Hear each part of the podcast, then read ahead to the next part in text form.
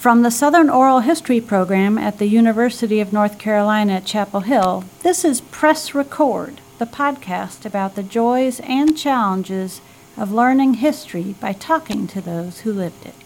I'm Rachel Seidman. And I'm Carol Prince.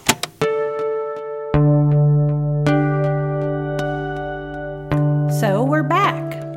We are back after two special editions of Press Record, flying solo. It's been great to be back hosting with you, especially considering today's topic Women in Politics.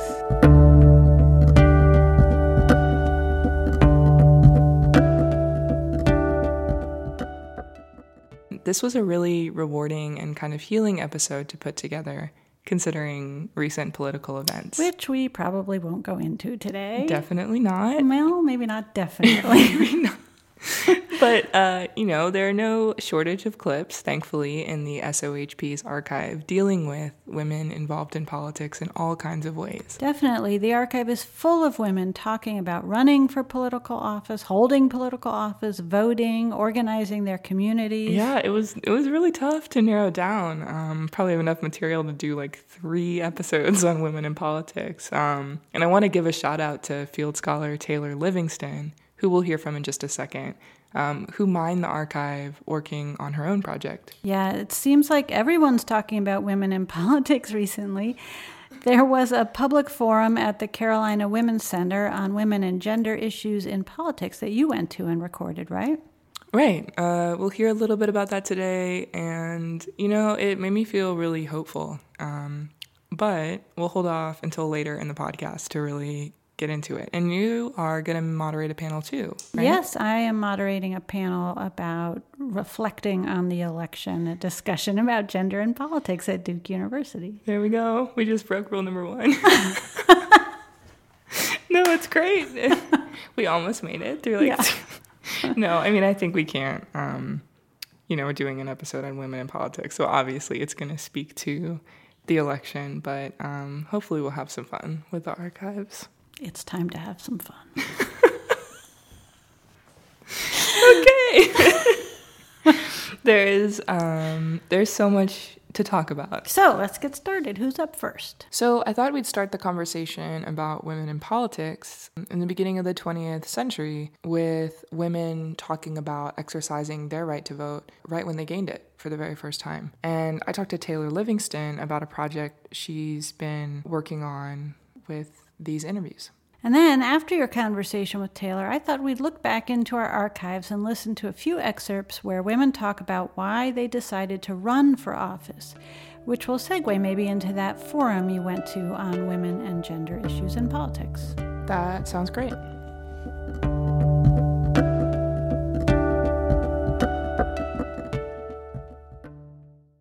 So you sat down with Taylor, who's been on Press Record before. She's a frequent flyer. frequent flyer and fellow resident unapologetic feminist field scholar. So let's hear this conversation about oral history and suffrage.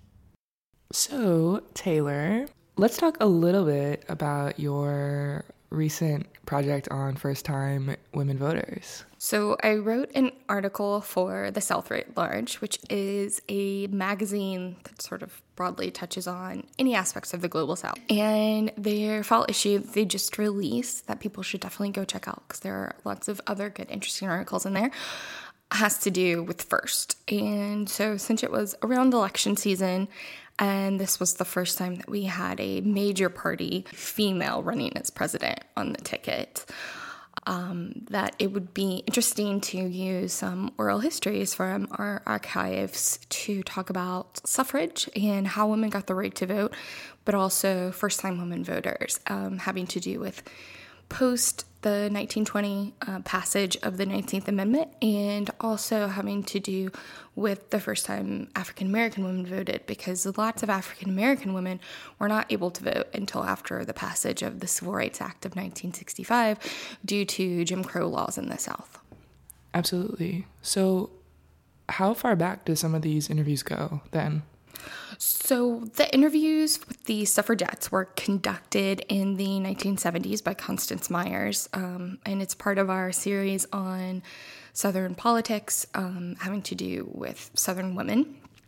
And she interviewed these women who were born before, who were born in the late 1800s and were really involved in the movement, which is one of the things I think that are really interesting about these oral histories is that when you know the history of women and the suffragette movement, you don't really think of that as being something that was particularly Southern. I just thought that that's such a, a really good example of the work that oral history does in reincorporating voices into shift the focus, I think, from where we usually hear the story, thinking about big individuals in the movement who are rightly so incredibly important, you know, Elizabeth Cady Stanton, Susan B. Anthony, Alice Paul, but also thinking about the work that people in these southern towns did, and where you know people in general in America were not so interested in giving women the right to vote, but particularly in these more conservative areas of the country.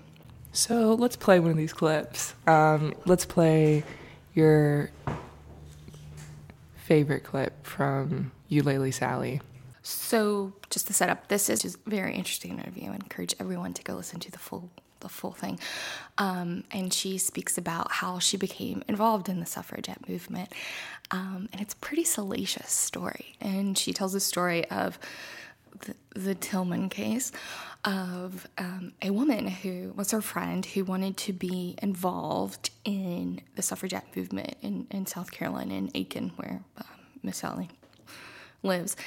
Well, the feeling was so great when we organized that suffrage club here in Aiken was so many men forbade their wives to attend the meetings, to join. And one man told his wife, Now, I'll kill you if you join the suffragists.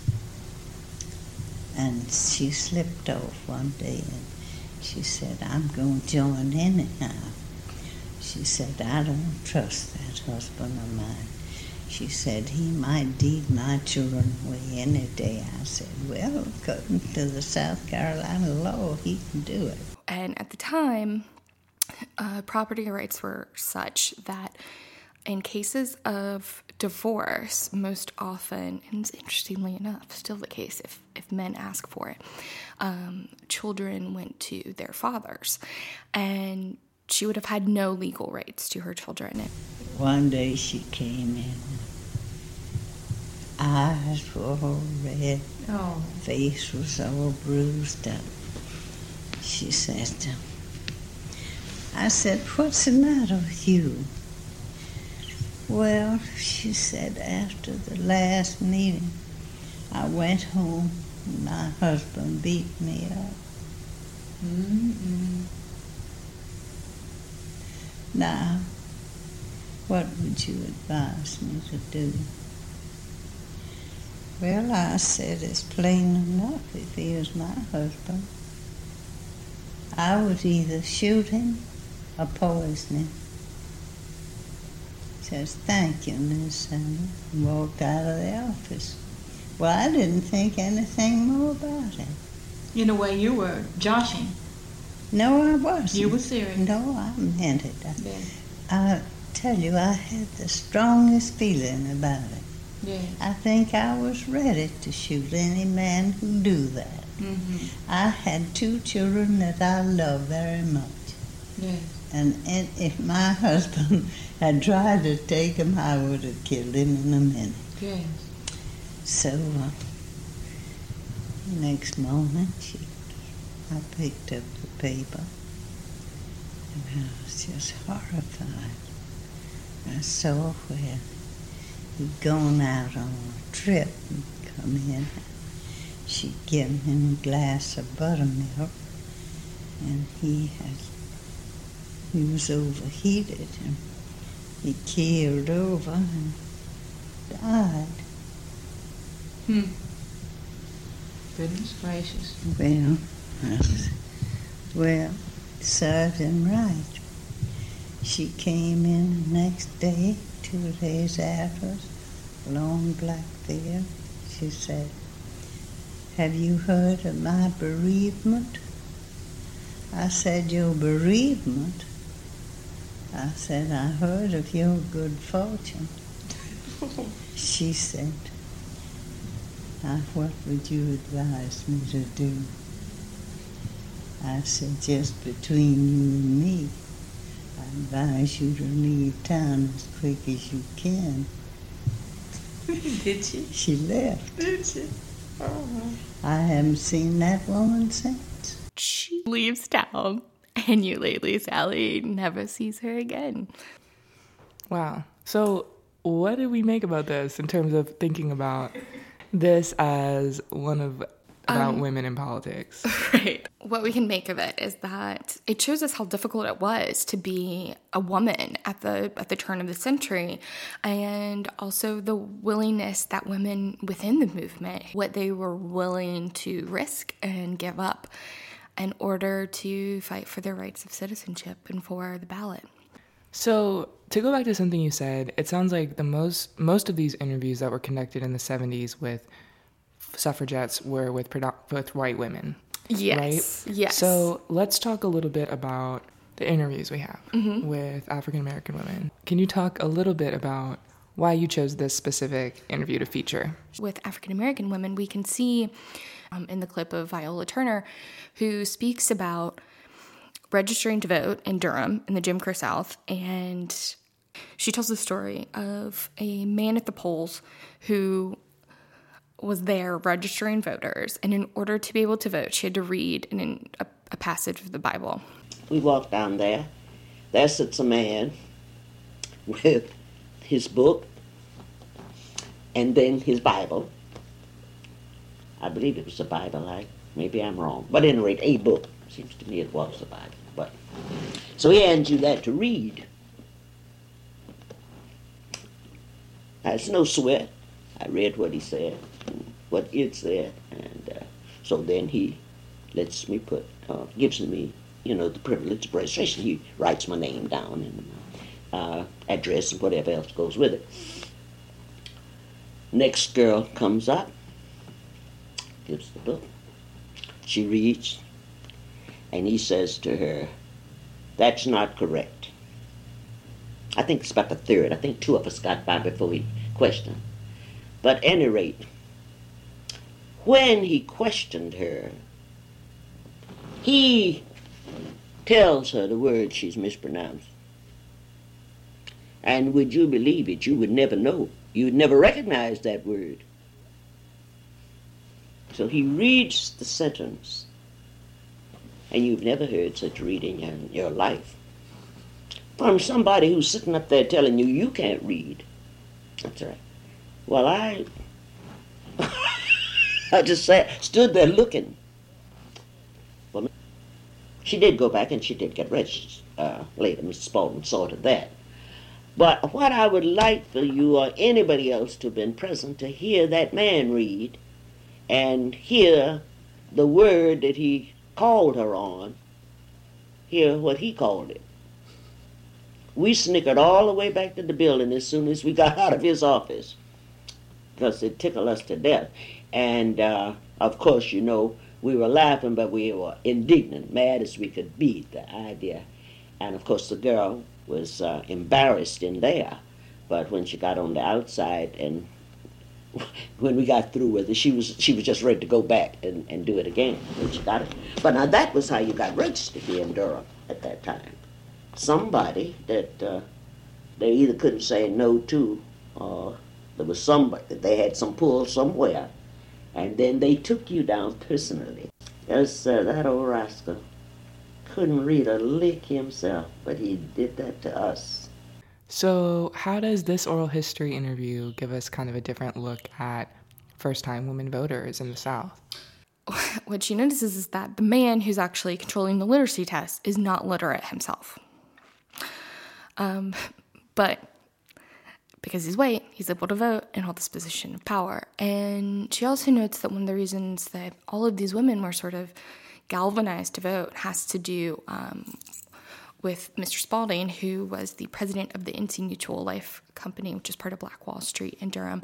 And he was this large community figure and very prominent Durhamite. And even the reason that he's even entertaining and it I guess, pretending to administer this literacy test has to do with the fact that CJ Spaulding is there overseeing this um, registration and making sure that his employees who work for him are, are able to vote. What is, you know, one takeaway that you feel you have now from doing this project and that people can take away from listening to oral histories with first time women voters? So, I think one of the things that people can take away from these oral histories um, has to do with the, the individual struggles of these women and the, the massive odds they were up against for for fighting for their rights to have the ballot and then you can hear the difficulties of of that some peer, that people experience getting the ballot. So major takeaways from that. So one, we get to see the difficulty of registering of of gaining the ballot, whether it be for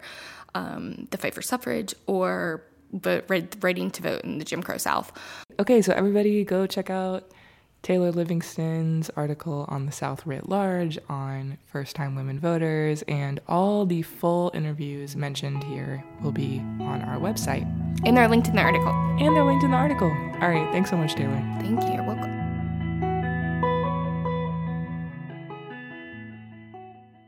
So, we just heard some pretty incredible stories from when women were first getting the right to vote. Um, but there's so much in our collection that's so great. And so I thought it would be interesting to listen to some more from the archives and talk about what oral history can tell us about why women not just vote, but decide to run for office.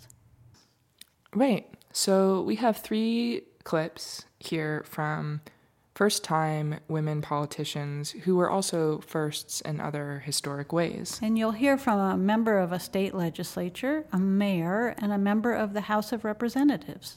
Yes, yeah, so the first clip that you'll hear is from Grace Towns Hamilton, who was the first African American woman to be elected to the Georgia State Legislature in 1965. And she was really involved in making sure both the public and private sector complied with the Civil Rights Act of 1964. And here she's talking about how she entered politics.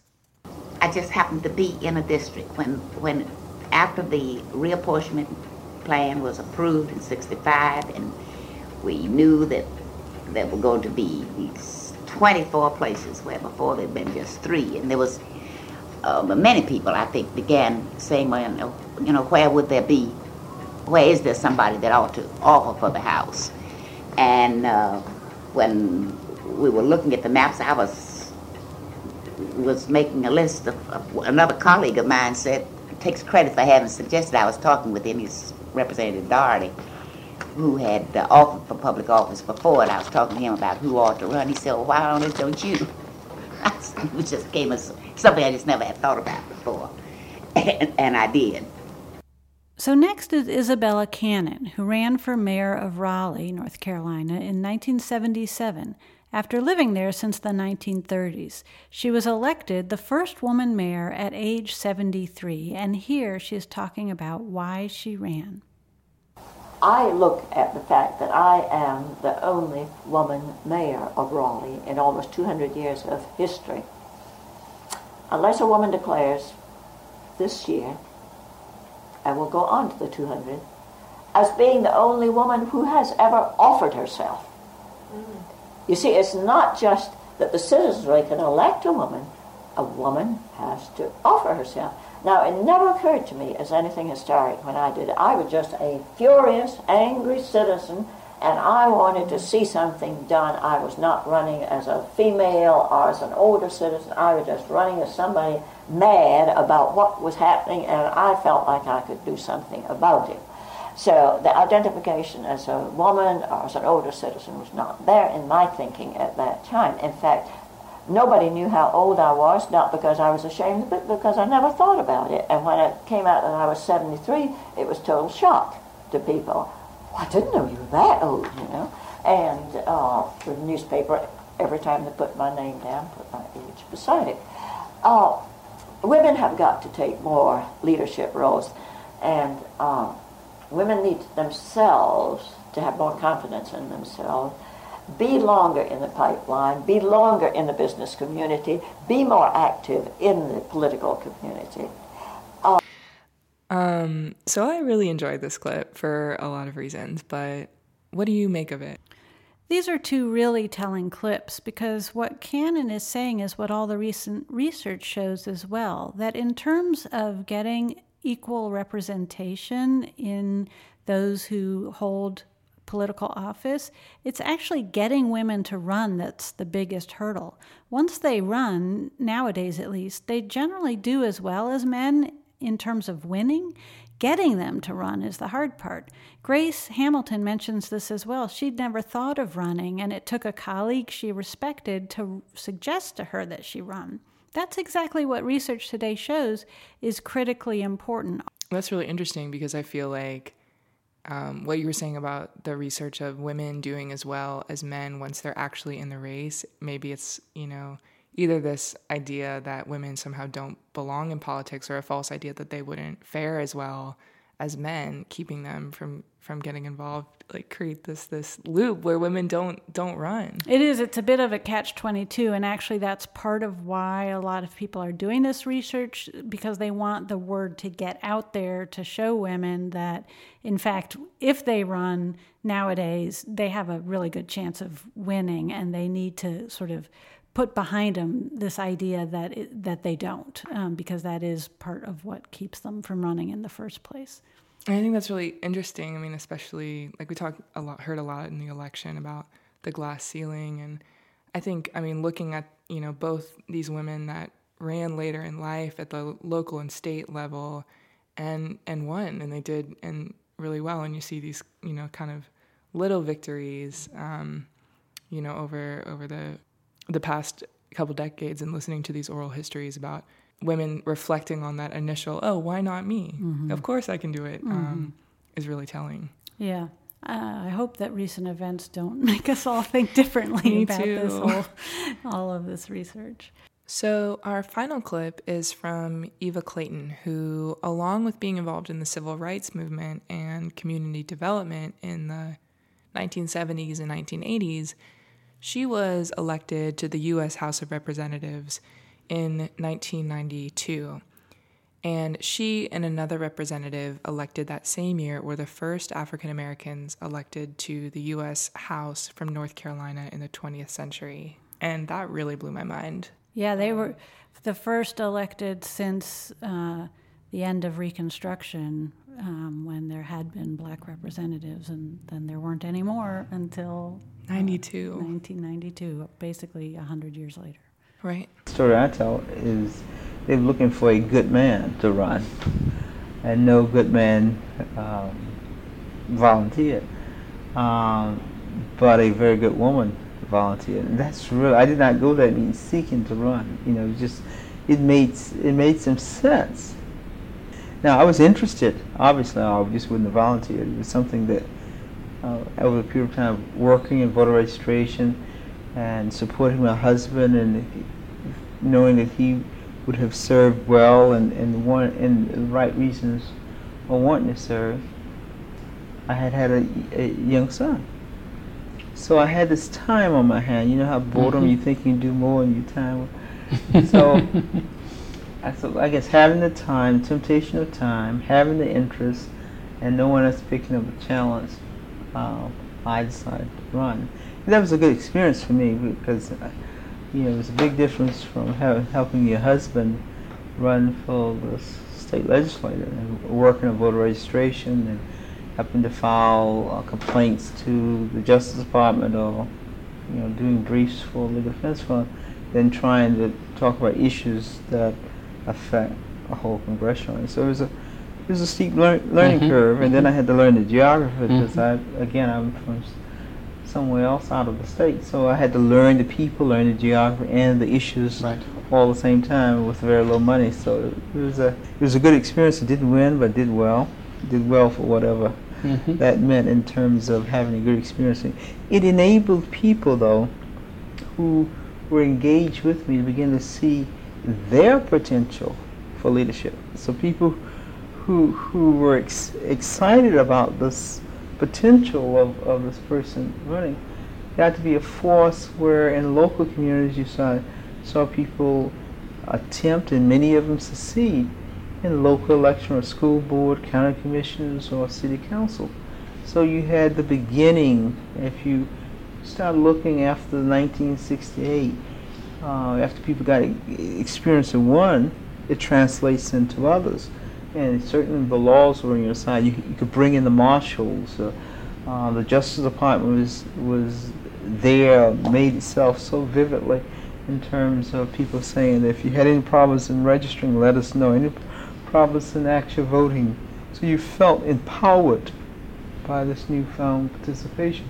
And people use that uh, experience, I think, in a meaningful way. And, and then they, if you check the registration prior to 1968 and you look at the registration in 1969, you, you can see a decisive uh, uh, difference in what we started out with and what we ended up with. We have a few interviews with Representative Clayton. Why did you choose this one? I chose this one because I think the story about the first time that she ran in 1968 and didn't win um, is really important because, you know, it shows that, you know, she knew that just running would have an effect on other women uh, and African Americans being able to like see themselves in a leadership position. Um, you know, she talks about this wasn't in the clip that we aired, you know, a woman who had worked on her campaign and, you know, decided to run for school board and won. And um, it's, you know, really about people seeing their own potential in local communities so that by the time that she runs again in 92 and wins, um, that race in 1968 paved the way for, you know, a whole other generation of leadership. I know we said we weren't going to talk about the election, but we already broke that rule, yeah, so it's okay. And this is just so powerful in that way because one of the things that was so um, powerful about Hillary Clinton's run for office was were all those pictures of the little girls, you know, um, going with their parents to vote and uh, thinking, and all those parents who were thinking about what it would mean for their children, for their girls in particular, to see a woman in the White House and what kind of impact that could have on um, young people's sense of their own potential. And you know, we know we know that that is um, that that is important, and that there's a way in which people represent their um, constituencies in terms of what they vote for and you know the the public policies that they pass and those kinds of things. But they also represent symbolically and that for people to see someone who looks like them or seems like them in some important way uh, is is important in in terms of how people imagine their own potential. Absolutely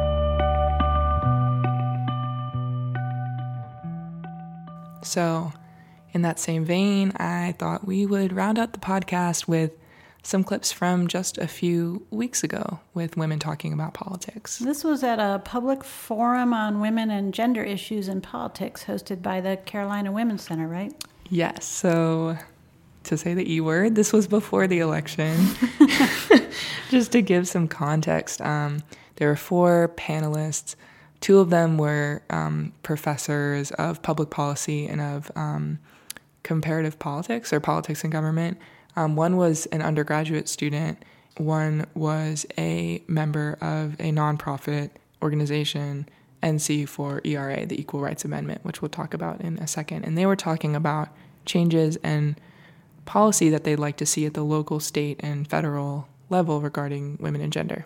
So, specifically, what kinds of issues came up? Oh my gosh, a whole range of issues um, healthcare, childcare, uh, sex education and access to contraception, equal pay, paid leave, hiring discrimination, all sorts of um, intersecting issues. There were some really interesting comments about how women are thinking about coalition building today, too.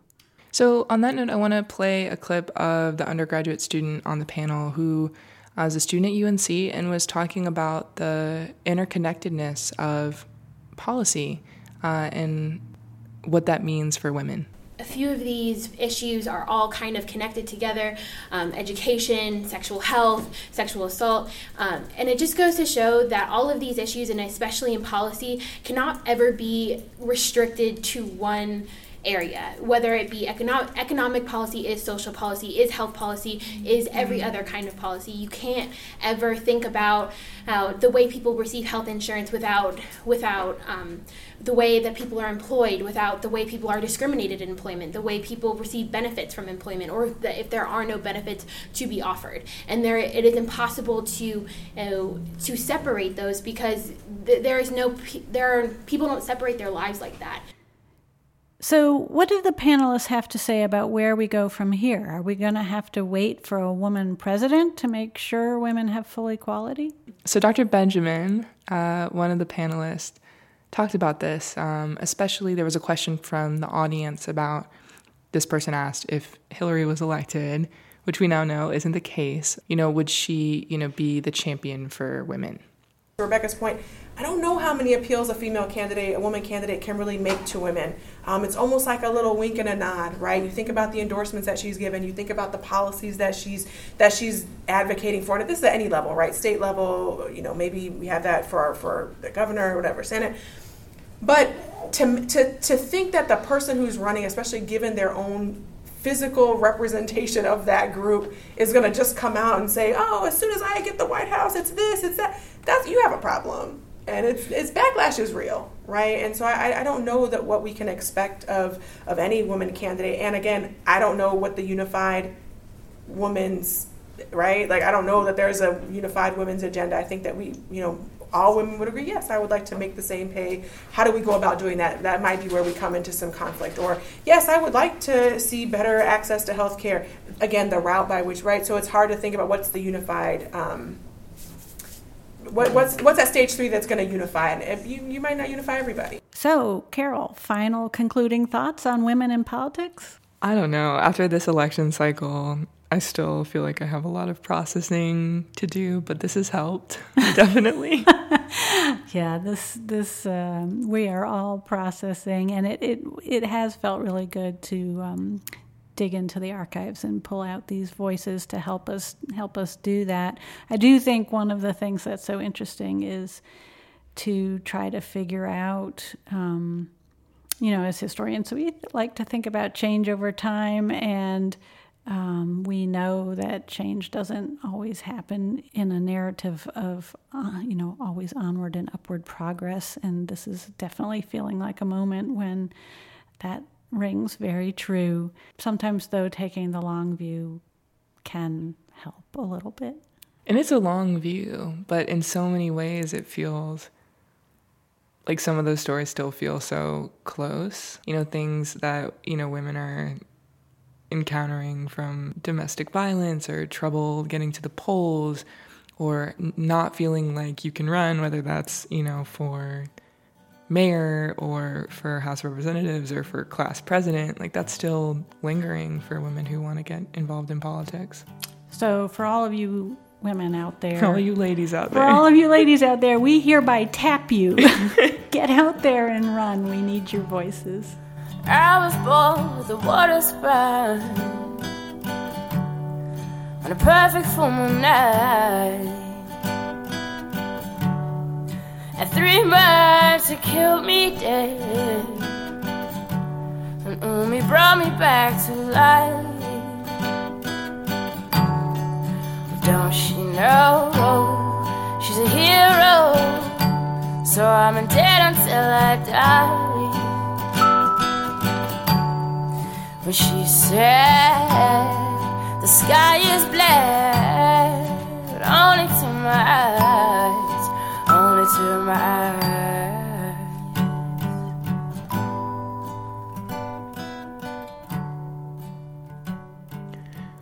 Thanks for listening to Press Record.